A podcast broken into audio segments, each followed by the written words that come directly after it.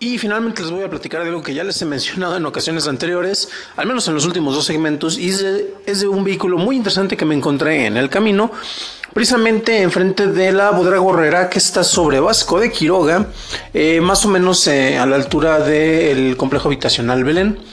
¿Y qué tiene de particular este vehículo? Bueno, es un pointer no precisamente nuevo, el cual está pintado todo de color amarillo, un amarillo como quitándole a mostaza.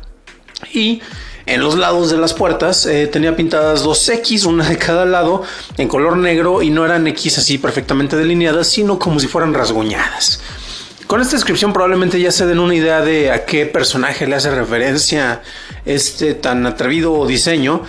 Pero por si no les quedaba alguna duda, en la parte de enfrente, arriba de la cajuela, pues tenía una máscara de Wolverine, precisamente eh, en el cofre, pero es una máscara normal, no una máscara de gran tamaño, sino una que cabe en la que cabe la cabeza de una persona.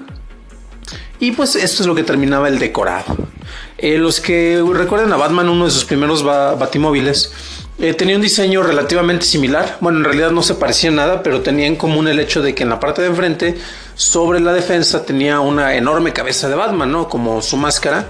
Y eh, pues es uno de los diseños clásicos más característicos. Y no sé si aquí le hayan querido hacer un tributo, pero con el personaje más popular de los hombres X. Pero sin embargo, si alguna vez van, van por ese rumbo en la Ciudad de México, échenle un ojo por eh, enfrente de la bodega como les mencionaba, ya que tal vez lo puedan encontrar.